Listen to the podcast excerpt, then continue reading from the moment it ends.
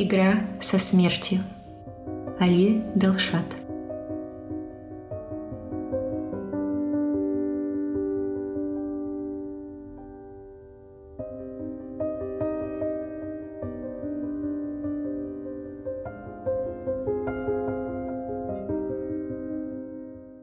Глава четвертая. Часть первая. Пробуждение. Очнувшись ото сна, я с трудом могла дышать. Медленно открывая глаза, я потихоньку возвращалась из той странной пустоты. Я чувствовала, что больше не принадлежу этому миру. Я была в другом пространстве, хоть и хорошо мне знакомом. Запахи и ощущения собственного тела воспринимались заново. Я ничего не могла помнить, как будто я только что родилась, и у меня совсем нет воспоминаний. Взглянув на свой локоть, я увидела узкую трубку на правой руке. Я вытащила иголку из вены, достала трубку, которая торчала у меня из носа, и, пошевелив пальцами на ногах, свесила правую ногу с кровати. Глубоко вздохнув, я изо всех сил старалась вспомнить, где я. Я поднялась с кровати. Все расплывалось у меня в глазах. В комнате был яркий свет, Держась за кровать, чтобы не упасть, я посмотрела вниз и увидела, что на мне был длинный свободный халат. Я направилась к выходу и отворила дверь. Лестница с перилами была передо мной, и я пошла вперед. Голос маленькой девочки, которую я услышала, пробудил во мне какое-то знакомое чувство. Ухватившись за перила, я начала спускаться вниз и сразу же почувствовала слабость в своих ногах. Я была на втором этаже и хорошо слышала, как она кричала «Мама! Мама!». «Где это?» – я подумала я. Внезапно раздался поразительный крик. Взглянув вниз, я увидела, что там стояла девочка, увидев меня, подняла такой шум.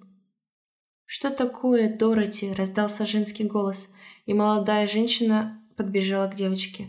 Девочка застыла на месте, указывая пальцем на меня. Женщина взглянула наверх. «О, Господи!» – воскликнула она. Перекрестившись, она побежала вверх по лестнице. Женщина стояла напротив меня, прикрывая от удивления рот двумя руками. «Боже мой, как такое возможно? Где я, миссис...» э, «Лена, это просто невероятно! Ты очнулась! Э, ты ничего не помнишь, это твой дом, а ты у себя дома!» «У себя дома? Э, я была без сознания? А вы кто?» «Ну да, это ваш дом. Вы вряд ли знаете меня. Меня зовут Анна. Я живу здесь со своей дочерью Дороти. Я внучка вашего адвоката». Она замолчала. У меня колотилось сердце, и я ждала продолжения. «Я не знаю, с чего начать, но это похоже на чудо. Вы были в коме 30 лет. Вы себя хорошо чувствуете?» Я слышала волнение в ее голосе, но больше всего меня беспокоило то, что я ничего не могу вспомнить. Последнее мое воспоминание было о том, как я упала с высоты. Казалось, как будто все остальное было стерто. «Ой, вам, наверное, тяжело стоять. А, идите прилягте, а я пока позвоню врачу». «Э, «Спасибо, все хорошо. Я чувствую, что потеряла свою память и что я очень голодная. Э, она помогла мне дойти до комнаты». «Мамочка, тетя проснулась?» Послышался голос девочки с первого этажа. «Э, «Да, милая». «А ей нужно отдохнуть, а ты иди поиграй», — ответила Анна. Затем она извинилась передо мной и, доведя меня до кровати, сказала, «Э, «Вы пролежали в этой комнате со дня моего рождения. А пока дедушка был жив, он рассказал нам вашу историю и то, зачем мы здесь. После того, как вы впали в кому, они переехали сюда и так и остались здесь. У них дома не было подходящего места для вас, да и добираться до работы было тяжело, поэтому они решили остаться здесь. Это долгая история, я расскажу ее вам в другой раз. А сейчас вам нужно отдохнуть, пока не пришел врач. А где моя дочь, Сара? А где Сара? Мне нужно поговорить с Джеймсом. Где он? Она замолчала и опустила голову. Я спросила ее второй раз. «Лина, пожалуйста, успокойтесь. Подождите, пока не придет врач. — сказала она дрожащим голосом. «Я хочу, чтобы ты сообщила им прямо сейчас. И я хочу увидеться с дочерью», — снова повторила я. «Ладно, хорошо. Пожалуйста, полежите здесь, пока я не вернусь», — сказала она тем же дрожащим голосом и вышла из комнаты. Часть вторая. Горькая правда. Спустя какое-то время высокий мужчина средних лет зашел в мою комнату. У него была довольно улыбка, густые черные волосы и щетина. «Так, так, так, похоже, именно здесь случаются чудеса», — сказал он. Подойдя к кровати, он надел стетоскоп и представился. «Меня зовут Ричард.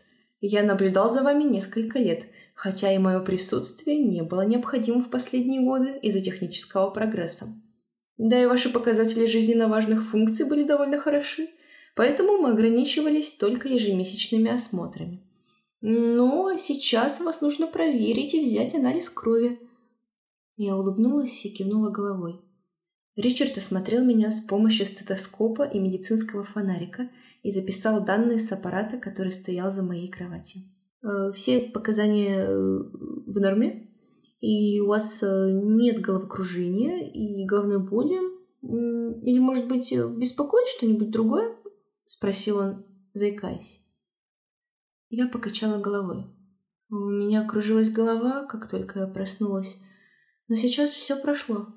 Только я помолчала немного и продолжила. Мне кажется, я потеряла память. Я ничего не могу вспомнить после одной даты. Ричард, внимательно выслушав, ответил. В этом нет ничего странного. Это естественно. А через несколько дней память к вам вернется. Постарайтесь не налегать на еду и начинайте потихоньку прогуливаться. Так вы быстрее восстановитесь. Э, э, конечно, все эти годы за вами наблюдал физиотерапевт, а оборудование снабжало ваш организм необходимым питанием.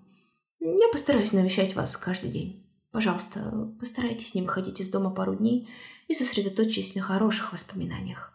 Э, сейчас я оставлю вас одну, чтобы вы отдохнули, если у вас нет вопросов. Улыбнулся он. Я поблагодарила его, и мы попрощались. Немного погодя, в комнату вошла Анна с подносом. «А, «Для меня это большая честь, э, что вы попробуете мою еду, а не Дороти. Я очень сомневаюсь, что новое поколение что-нибудь смыслит в готовке», — сказала она, смеясь. Я улыбнулась и поблагодарила ее. По ней было видно, что она все еще не может прийти в себя от потрясения. Она поставила поднос на столик около кровати. Пока она расставляла еду на столе, я опять начала свои расспросы. «Ты позвонила моему мужу? Они уже едут?» Она замерла и нахмурилась. Было очевидно, что она что-то скрывает. Меня разрывало от волнения. «Пожалуйста, умоляю, скажи, что случилось. Ты что-то пытаешься скрыть?» «Ну, Лена, я не знаю, как вам сказать. Это случилось десять лет назад. Что случилось?» Она вздохнула и дотронулась рукой до лба. Ваш муж э, с дочерью. Они погибли в автомобильной катастрофе около десяти лет назад. Так жаль, я не хотела. Слезы рекой потекли из моих глаз. Как такое возможно? Неописуемая печаль и чувство одиночества захлестнули меня. Я оставила их одних, оставила свою дочь. Как можно быть такой глупой, думала я. С каждой секундой мне становилось все хуже и хуже. Анна подошла ко мне и обняла, но я попросила ее уйти и дать мне побыть одной. Я проплакала, пока не заснула. Проснулась я, когда было уже темно. Луч света проникал в комнату через щелку в двери. С трудом поднявшись, я пошла в ванную. Так хотелось, чтобы все это было кошмарным сном. Несколько дней я пребывала в таком же состоянии. Я просто ходила по комнате и плакала целыми днями. Иногда я подходила к окну и разглядывала людей на улице, смотрела на жизнь, которая ни на секунду не останавливалась. Несколько раз в день она приносила мне еду, но я не могла сесть больше двух ложек, и то потому, что Анна настаивала. Я даже не попрощалась с ними. Откуда мне было знать, что подобное может произойти? Как хочется вернуть время назад. Не переставая крутились у меня в голове эти мысли. Часть третья. Задержание. Через несколько дней я наконец-то решила выйти из комнаты и постараться принять все то, что произошло со мной. Я открыла шкаф. Вся моя одежда висела в пластиковых чехлах. К большому сожалению, моя одежда пахла нафталином, а не одеколоном Джеймса. Сняв с вешалок несколько платьев, я прижала их к себе в надежде, что в памяти всплывут какие-либо воспоминания, но этого не произошло. И выбрала летнее голубое платье и, встав перед зеркалом, поднесла его к себе. Подойдя ближе к зеркалу, я начала рассматривать свое лицо. Оно выглядело точно так же, как в моих последних воспоминаниях. Стоя перед зеркалом, я сняла себе белый халат и внимательно рассматривала свое тело. Оно даже близко не походило на тело 60-летней женщины. Надев платье, я снова посмотрела в зеркало. Я вытащила волосы из платья, откинула их назад и вышла из комнаты. С первого этажа слышался голос девочки. Чем ниже я спускалась, тем громче он становился. Анна в кухонных перчатках ставила еду на стол. Девочка сидела и ждала обеда с вилкой и ножом в руке. Когда она увидела меня, она громко закричала. «Мамочка, тетя здесь!» Я оцепенела. Голос моей дочери прозвенел мне в голове. «Мамочка, я все!» Она была такой милашкой, когда ходила в уборную. Она сидела на краю унитаза, не доставая ногами до пола, а я ждала ее снаружи. «Вы в порядке? Слышите меня?» Голос Анны вытащил меня из воспоминаний. «Да, да, все хорошо. Одну минуту». И я снова замолкла. «Вы что-то вспомнили?» «Нет, я просто подумала о дочери. Ей было столько же лет, сколько твоей дочери, когда...» Я замолчала. «Мне так жаль. Пожалуйста, постарайтесь не думать об этом. Присядьте, вам нужно поесть. Она пододвинула стул, и я улыбнулась и села. Вам очень идет это платье. Поблагодарив за комплимент, я неосознанно посмотрела на свое платье. Девочка следила за каждым моим движением. «Привет, я Лена. Как тебя зовут?» Спросила я игривым тоном. Девочка, продолжая сжимать в кулачках нож и вилку, быстро проговорила меня зовут Дороти, и мне пять лет. Сколько тебе лет? Такого вопроса я не ожидала. Как я должна была ответить на него? Ну, мне примерно столько же, сколько твоей маме. Мама говорила, что ты очень долго спала. Дороти, не приставай к тете. Давай ешь. Не ты ли говорила, что ты очень голодная? Лена, а, надеюсь, вы любите лазанью. Да, конечно. Пахнет очень вкусно. Ну, тогда приятного аппетита. У Анны были короткие каштановые волосы, круглое веснушчатое лицо с острым носом. Ее темно-зеленые глаза напомнили мне о нашем семейном юристе Джейкобе. Конечно, я не особо доверяю юристам. Я всегда считала, что их учат в университете красиво лгать. Но Джейкоб был не таким, и мы доверяли ему все наши дела. Трудно поверить, что прошло целых 30 лет, и что его внучка сидит напротив меня, говоря, что ухаживал за мной все эти годы. Но что более удивительно, так это то, что Джейкоб решил остаться в этом доме и присматривать за мной. Раздался дверной звонок. Анна положила кусочек лазаньи в тарелку Дороти, отдала мне нож и сказала, «Отрежьте себе, пожалуйста, я посмотрю, кто пришел». Затем она прокричала, «Иду!» Открыв дверь, она повернулась и посмотрела на меня. Мне хорошо было слышно, о чем они разговаривали. «Я не разрешу вам это сделать». «У нас есть ордер, мадам. Вот, смотрите. Если вы добровольно не впустите нас, мы будем вынуждены применить силу. Она должна проехать с нами. У нас к ней есть несколько вопросов». Она только что очнулась э, после комы и еще даже ничего не ела. К тому же она только что узнала, что и муж, и дочь мертвы. Пожалуйста, успокойтесь, мы присмотрим за ней, не переживайте. А, подождите немного. Анна подошла к столу, вся бледная. Я посмотрела на нее. Лена, двое офицеров хотят забрать вас с собой. Э, я попыталась объяснить им вашу ситуацию, но они настаивают. У них даже ордер есть с вашим именем. Ордер? На что? Я не знаю, они не пояснили. Хорошо, я поговорю с ними, возможно, это ошибка. Я встала и подошла к двери. Два человека в гражданской одежде стояли передо мной. Увидев меня, они представились и показали свое удостоверение.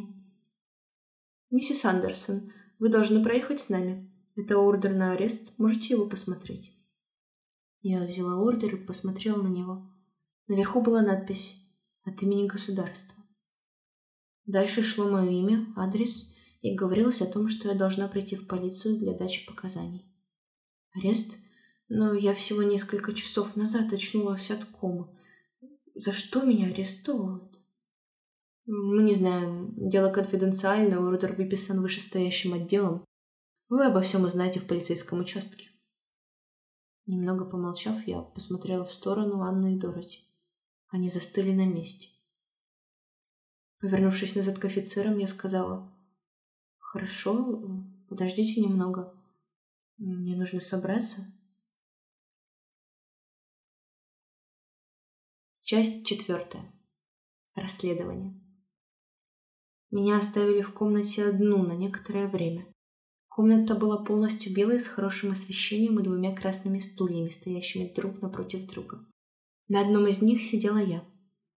Кроме пары стульев в комнате не было абсолютно ничего. Комната имела круглую форму, а на потолке висела лампа, освещающая ее. Стены были сделаны из бетона, а на полу было белое ковровое покрытие. Эта комната не была типичной для полицейского участка. В машине, в которой меня привезли сюда, окна были полностью тонированы, поэтому я не могла понять, куда меня везут.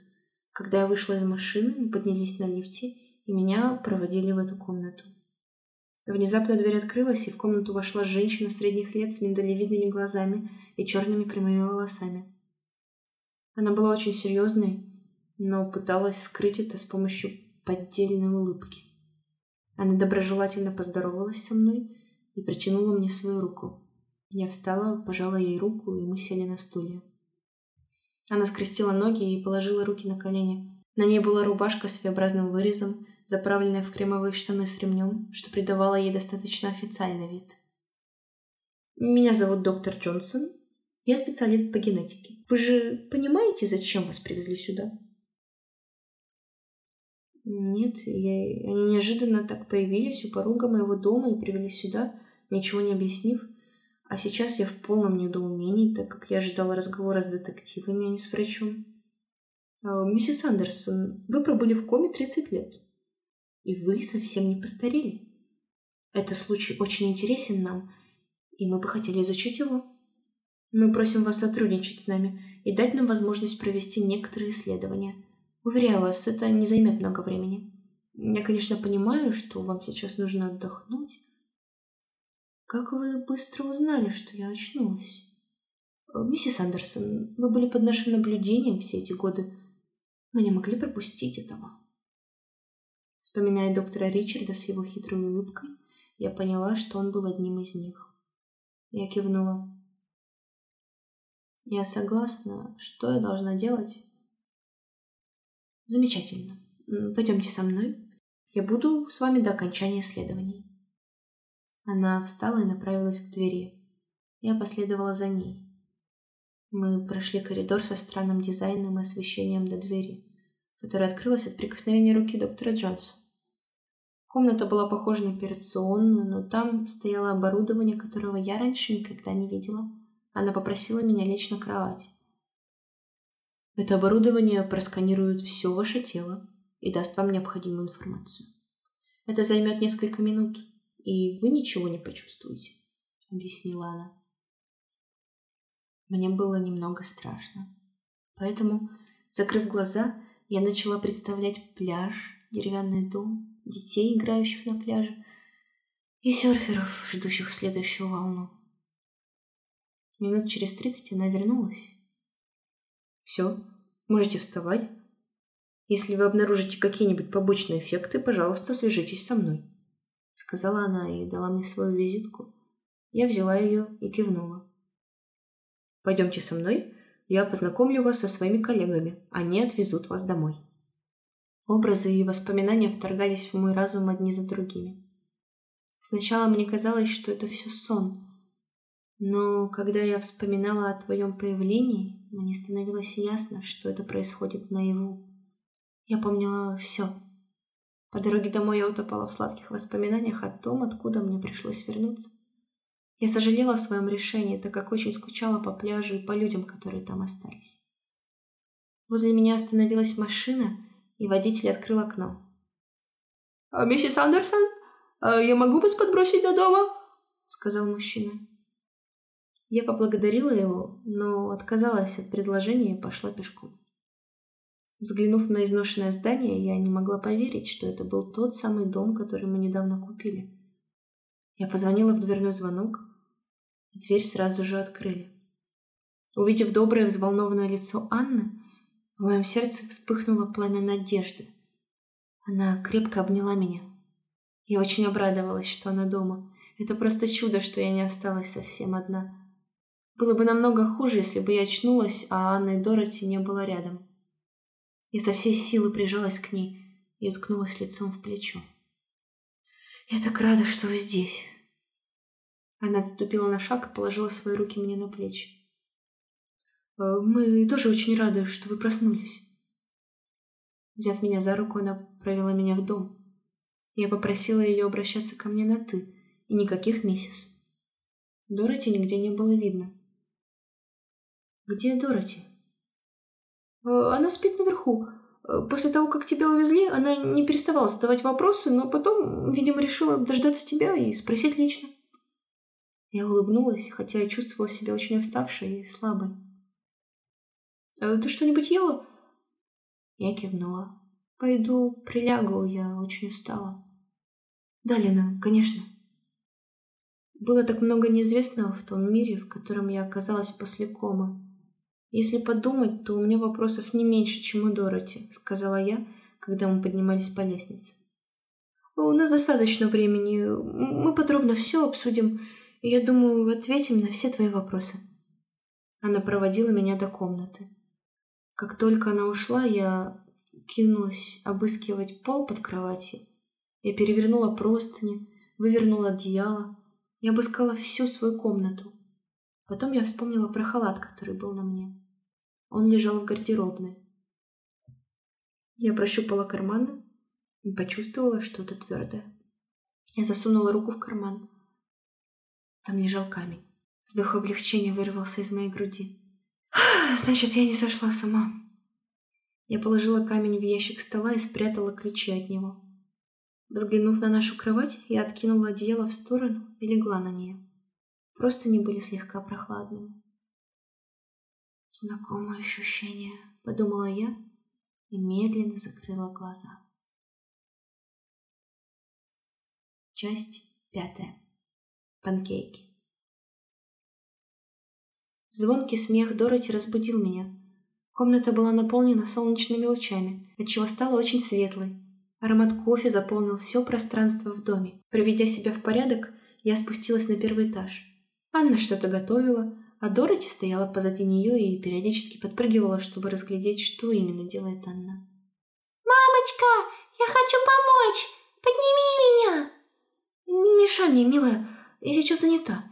«Но, мамочка, я тоже хочу готовить!» «Ладно, сейчас». Анна наклонилась, взяла Дороти на руки и дала ей ложку, которой Дороти сразу же принялась размешивать что-то в кастрюле.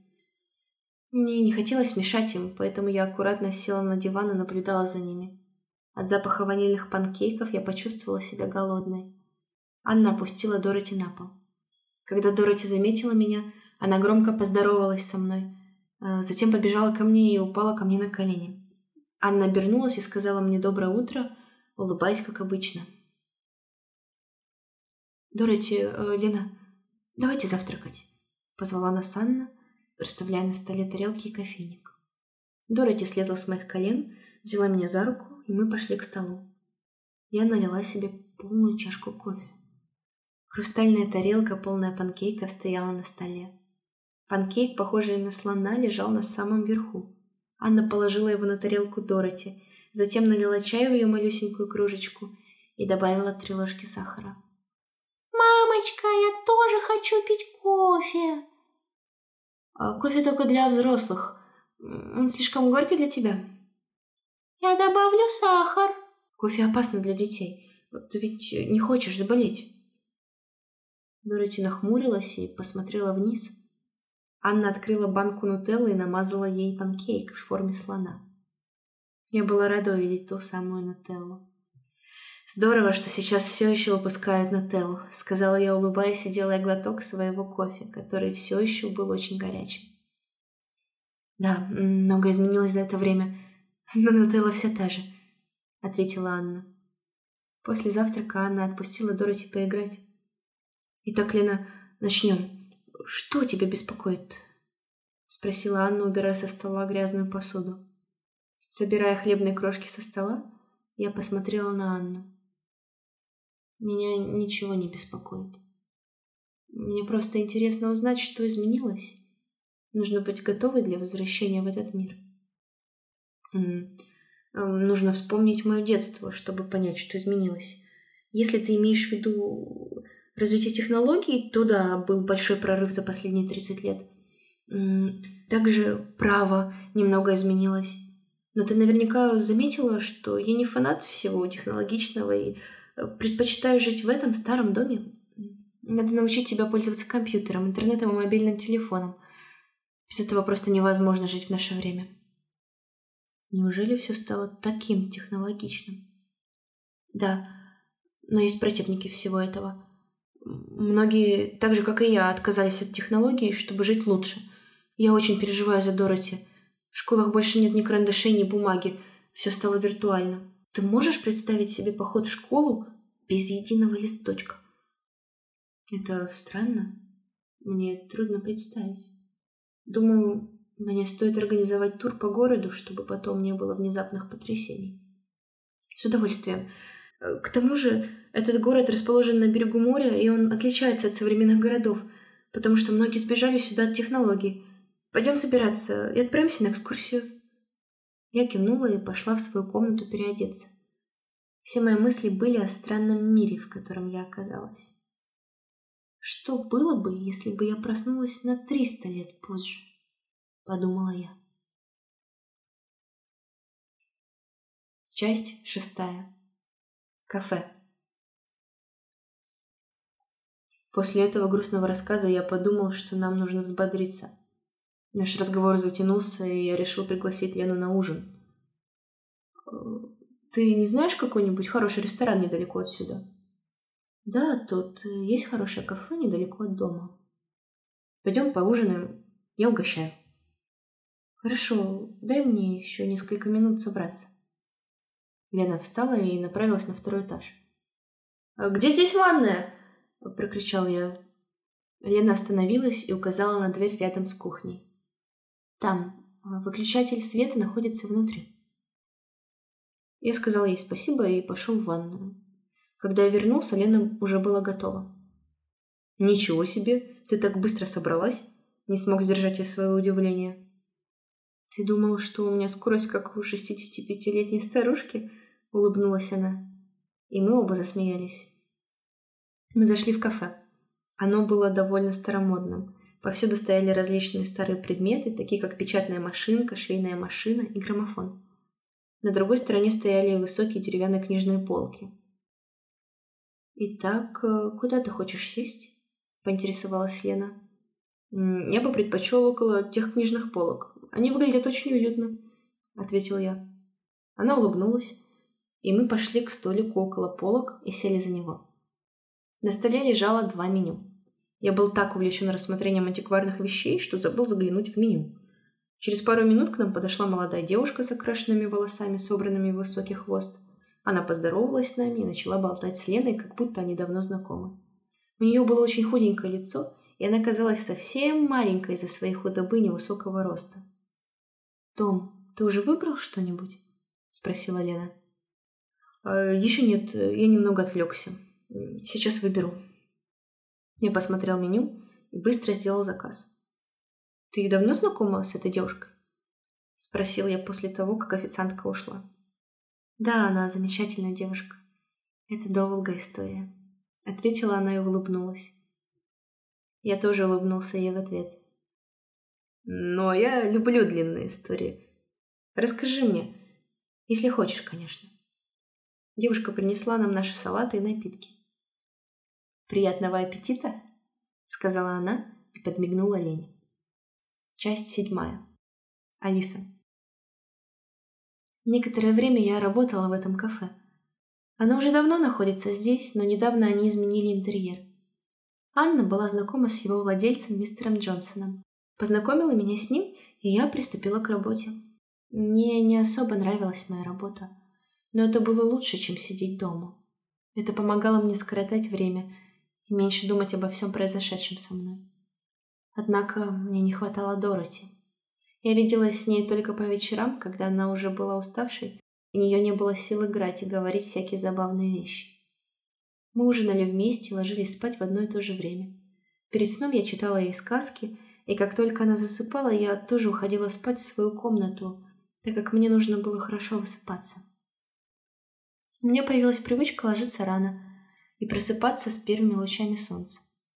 Анна и Дороти еще спали в это время.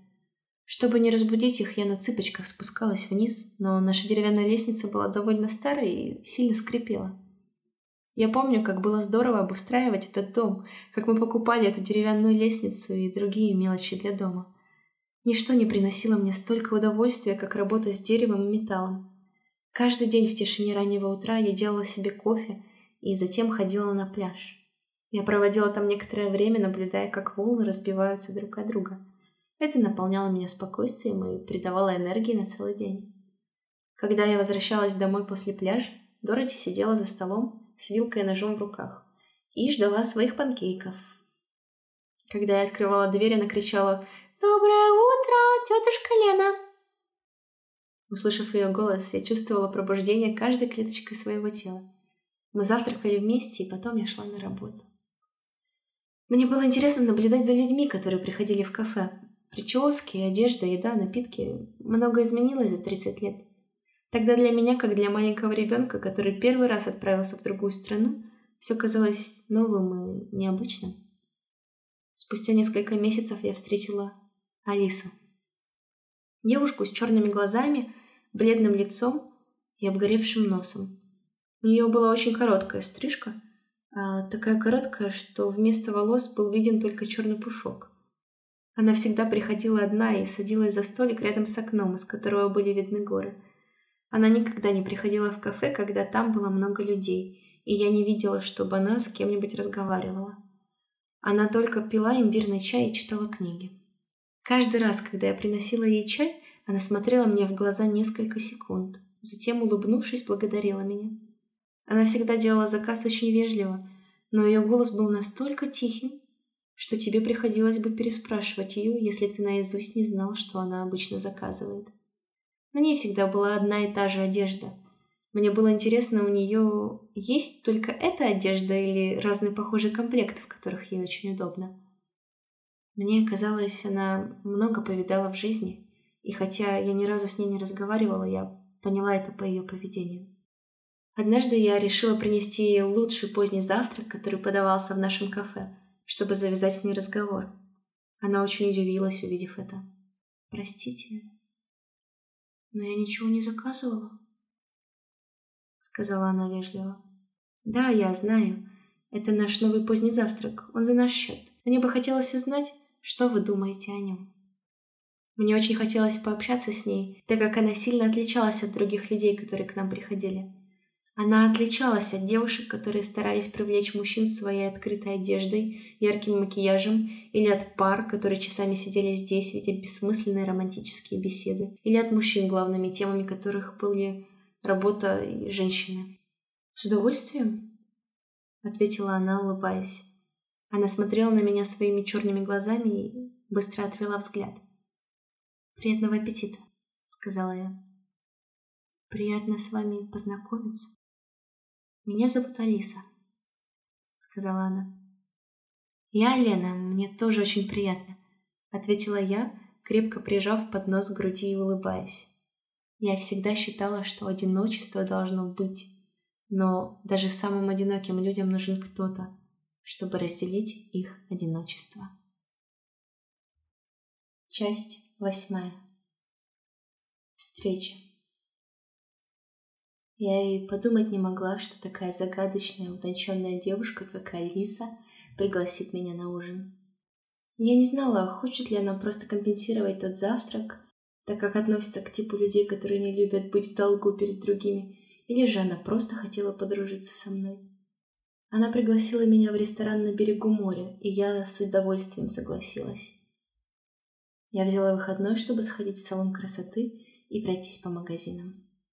Когда я вернулась домой, Анна готовила ужин. Она обернулась и поздоровалась со мной. «А «Как прошел рабочий день?» На моем лице засияла улыбка. «Я кое с кем познакомилась, и меня пригласили на ужин завтра вечером», — сказала я радостным голосом. Анна повернулась, сняла кухонные перчатки и подошла ко мне. «Хм, а и кто же этот счастливчик?»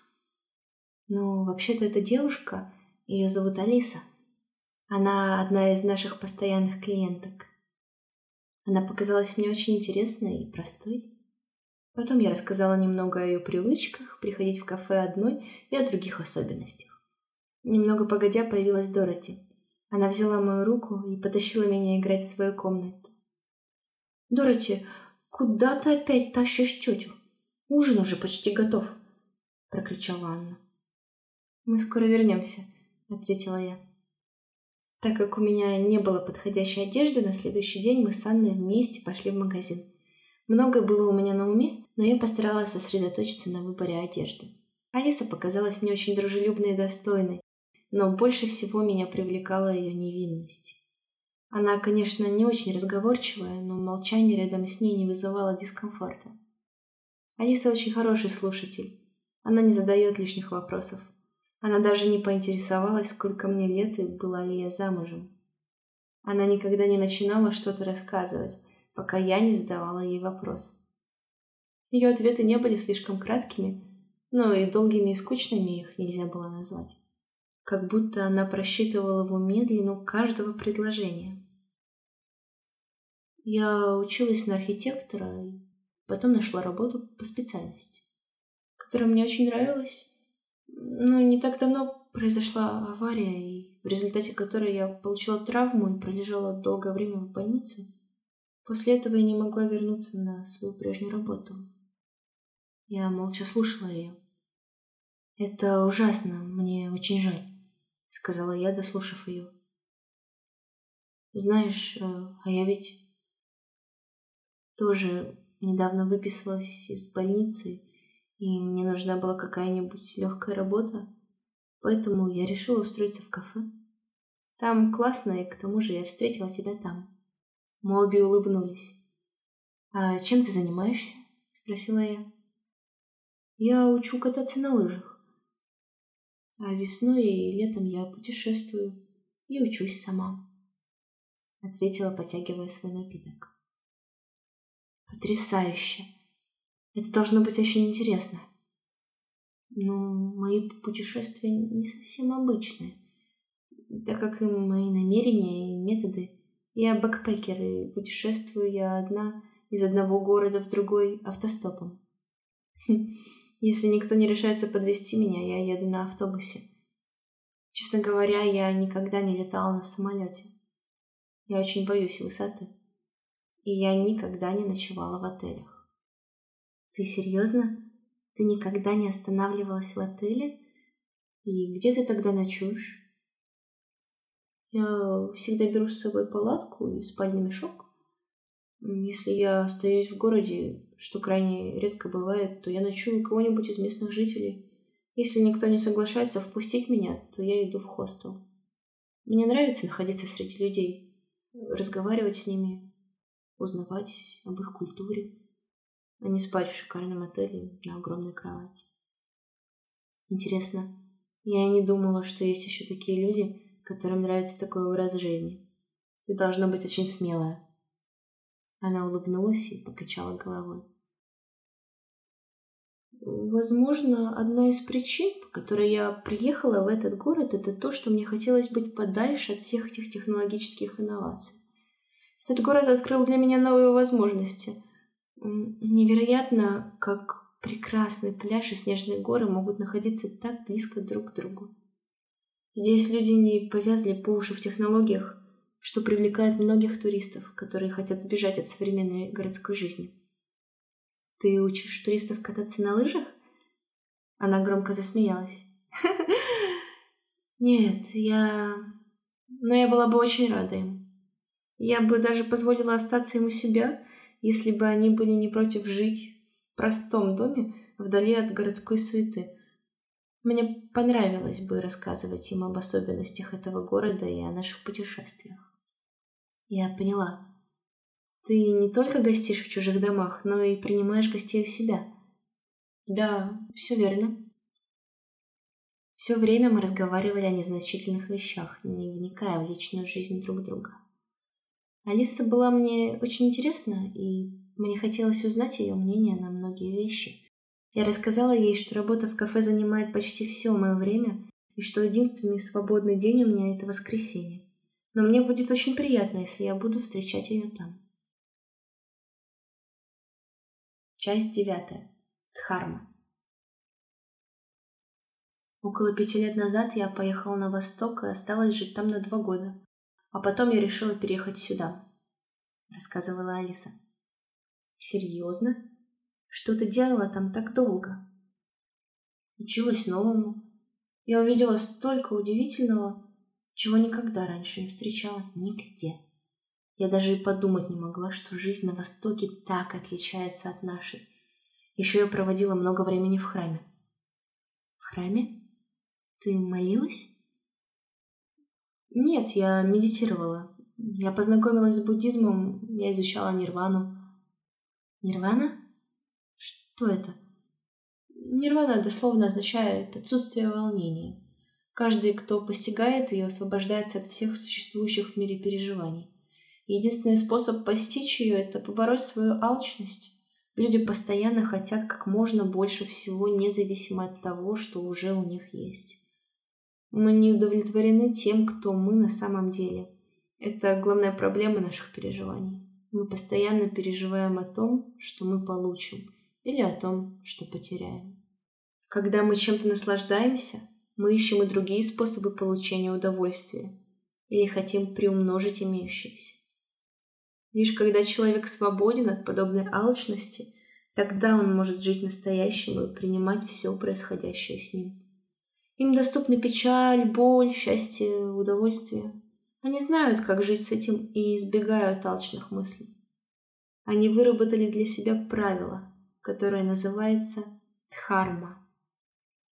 Многие люди также уменьшают свои страдания, веруя в сансару. Это может показаться невероятным, но около полутора миллиардов людей по всему миру верят в то, что из души вернутся в этот мир после смерти в другом обличии. Ну, то есть их душа перерождается и живет в другом человеке, животном или даже вещи. И этот цикл бесконечен. Интересно, Алиса, а ты тоже веришь в перерождение? Сложно сказать. Я одновременно и верю, и не верю. Мне просто было любопытно собирать информацию об этом. Но я не нашла ни единого способа, ни чтобы доказать, ни чтобы опровергнуть это явление. И что же ты узнала за все то время, что провела там? Спокойствие. Через понимание других аспектов жизни. Что за другие аспекты? Понимание того, что мы всего лишь гости в этом мире и вскоре покинем его. Поэтому будет лучше, если мы будем помогать другим людям жить в мире и избегать действий, которые могут навредить или обеспокоить кого-либо. И это все? Да, все очень просто. Это мое личное восприятие мира, и у каждого оно разное. Однако намного проще сказать, нежели сделать. В действительности эгоизм, гордость, жадность и зависть мешают нам и не дают жить в мире с окружающими. То есть ты смогла избавиться от всего этого? Не совсем. Я не говорю, что нужно полностью искоренить их. Нужно просто научиться контролировать их. А, иначе они овладеют тобой. Все время, пока Алиса рассказывала о ее жизни на Востоке, я думала о том, как рассказать ей о своем прошлом. Определенно это покажется ей странным, если я скажу Видишь ли, Алиса, я из прошлого. Или Алиса, после одного инцидента я впала в кому, а когда проснулась, прошло уже 30 лет, но я совсем не постарела. Или даже еще хуже. Я просто не могла представить, как я рассказываю ей о камне, о том странном мужчине и о том, что он наговорил мне. У каждого человека есть свои большие или маленькие секреты, которые обременяют его. И каждому нужен человек, которому можно довериться, кто-то, кто посочувствует и сможет понять. Это поможет им освободиться от бремени, почувствовать себя легче, пусть ненадолго. И, конечно же, я не была исключением, но предпочла промолчать. Ты должна поверить, что наша жизнь не заканчивается здесь. Мы живем и после смерти. Честно говоря, я не могу сказать, верю в это или нет. У этой точки зрения есть много сторонников. Мусульмане, христиане, иудеи и многие другие верят в это. Ты не определилась в этом вопросе? Ну, я предпочитаю наблюдать и узнавать как можно больше. Углубляться в детали, а не иметь поверхностное представление. Чаще всего я слушаю свой внутренний голос и планирую свою жизнь в соответствии с ним. А внутренний голос? Что ты имеешь в виду? Это что-то, что можно услышать спустя годы практики, будучи в абсолютной тишине, наедине с природой. Часть десятая. Внутренний голос. Городская жизнь, шум, скорость спешка не дают нам возможности увидеть мир. Но когда ты уединяешься с природой, пребываешь в тишине и спокойствии, ты можешь услышать ее зов и обнаружишь то, о чем давно забыл. Первое, что почувствовала я, было чувство свободы. Понемногу все мое существо наполнялось миром, радостью и благодарностью за все происходящее со мной сейчас. Человек – существо социальное. Мы не можем жить без принадлежности к какому-либо обществу. Мы процветаем только в обществе людей. Поиск настоящей любви и спокойствия возможны только путем общения с другими людьми. Однако, будучи постоянно в окружении людей, мы забываем об одной важной вещи. Мы забываем о себе. Жизнь в обществе заставляет нас забыть о самих себе. Общение с другими людьми ослабляет общение с собой и природой и не позволяет нам услышать внутренний голос – с самого рождения нас учат и готовят к жизни и общению в различных обществах. Но нас нигде не учат, как быть собой, как общаться с собой и как узнать себя лучше. Вместо того, чтобы учиться понимать себя, мы учимся понимать окружающих. Поэтому у нас появляется ощущение, будто бы мы что-то упускаем. Что-то вроде пустоты внутри, которую иногда можем ощутить. С самого рождения наши привязанности появляются через кормление, воспитание и помощь в удовлетворении базовых потребностей. Понемногу мы становимся теми, кем ожидали нас увидеть наши родители и окружающие. Этот процесс очень медленный, мы даже не замечаем его. Большинство не замечают этого до самой смерти. Те, кто пробуждается и замечает это ранее, оказываются блуждающими в странном мире. Это невероятно сложно быть свободным в этих густых, искаженных джунглях. Решение большинства наших проблем кроется в нас самих. Нам просто нужно научиться слышать внутренний голос и заполнить образовавшуюся внутри нас пустоту. Но мы слишком заняты, мы слишком заняты повседневными вопросами, так заняты, что теряем связь с нашим внутренним голосом, единственной вещью, которая может принести нам спокойствие. Все новые устройства, которые ежедневно появляются на рынке и которые мы покупаем, предназначены для того, чтобы сделать нашу жизнь проще – но на самом деле они только увеличивают наше благосостояние, а мир – это нечто далекое от технологий и инструментов комфорта. Все эти гаджеты заставляют наш мозг привыкать к ним, и мы все больше и больше теряем себя и связь с нашим внутренним голосом. В прошлом веке не было даже водопроводной воды, не говоря уже о посудомоечных машинах и роботах-пылесосах. Не было никаких социальных сетей виртуальных реальностей. Однако при всем этом – при этом люди чувствовали себя более удовлетворенными. Они любили друг друга и были счастливее, потому что они могли слышать свой внутренний голос. История доказывает, что как только человек делает что-то для увеличения своего благосостояния, он тут же теряет спокойствие. Лена, я думаю, мировые правила можно разделить на две группы. В первую войдут правила, выработанные учеными, а во вторую – внутренние правила, которые каждый человек вывел для себя. Эти правила будут различны для каждого человека, но каждый должен познать их сам. Когда ты разрабатываешь правила для себя, ты можешь услышать свой внутренний голос. Я слышала внутренний голос, когда путешествовала на востоке и когда поднималась на высокие горы, покрытые мягким снегом. Природа говорила со мной. То, что я достигла там, несравнимо с последними технологиями и самыми роскошными домами. Я также осознала, что нужно делать не то, что нам говорили с детства, а то, что нам кричит наш внутренний голос.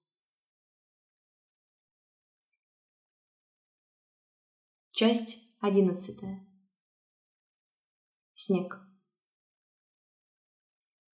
Каждый год в начале октября Алиса чувствовала себя не в своей тарелке. Она постоянно наблюдала за полубелыми горами. Она с нетерпением ждала открытия лыжного сезона и постоянно проверяла прогноз погоды. Потом она внезапно пропала, и никто не знал, вернется ли она из заснеженных гор или нет. Она так воодушевленно рассказывала о скольжении по снежным тропам вне трассы, что создавалось ощущение, будто бы для нее это настоящий заснеженный рай. Все время, пока мы разговаривали, я смотрела на нее, но иногда мои мысли отклонялись от снега и высоких гор к моим собственным. Но потом я снова спускалась на землю, когда она громко ставила свою кружку на стол. Она переживала несколько сходов лавин. Однако однажды тот мягкий снег, по которому она так любила скользить, безжалостно скользнул по ней. С тех пор, как она рассказала мне все это, каждый раз она уходила в горы, и я боялась, что это может быть ее последний раз.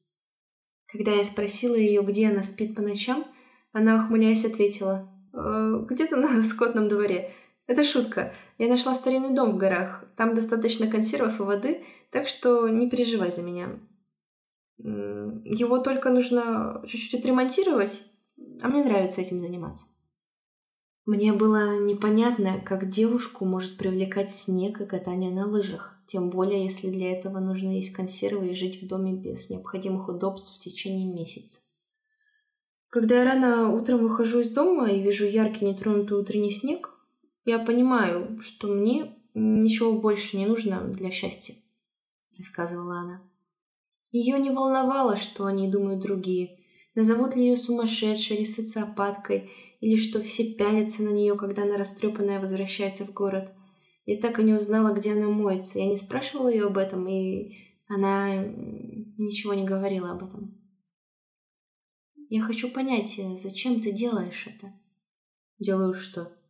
Ты серьезно? Я имею в виду все это сумасшествие. То, что ты совсем одна, исчезаешь в самом сердце гор. Зачем ты так мучаешься? Мучаюсь? Я наслаждаюсь этим. На свете много более простых способов получения удовольствия. Это другое. Мне нужно это, чтобы почувствовать себя свободной от всего и найти покой. Это напоминает мне то, откуда я и как жили мои предки. Я чувствую, как становлюсь частью природы и то, что я могу смотреть своим страхом в глаза. Ты серьезно думаешь, что наши предки так жили? Люди всегда жили в обществе. Да, верно? Но одиночество – это то, что помогает мне обрести покой.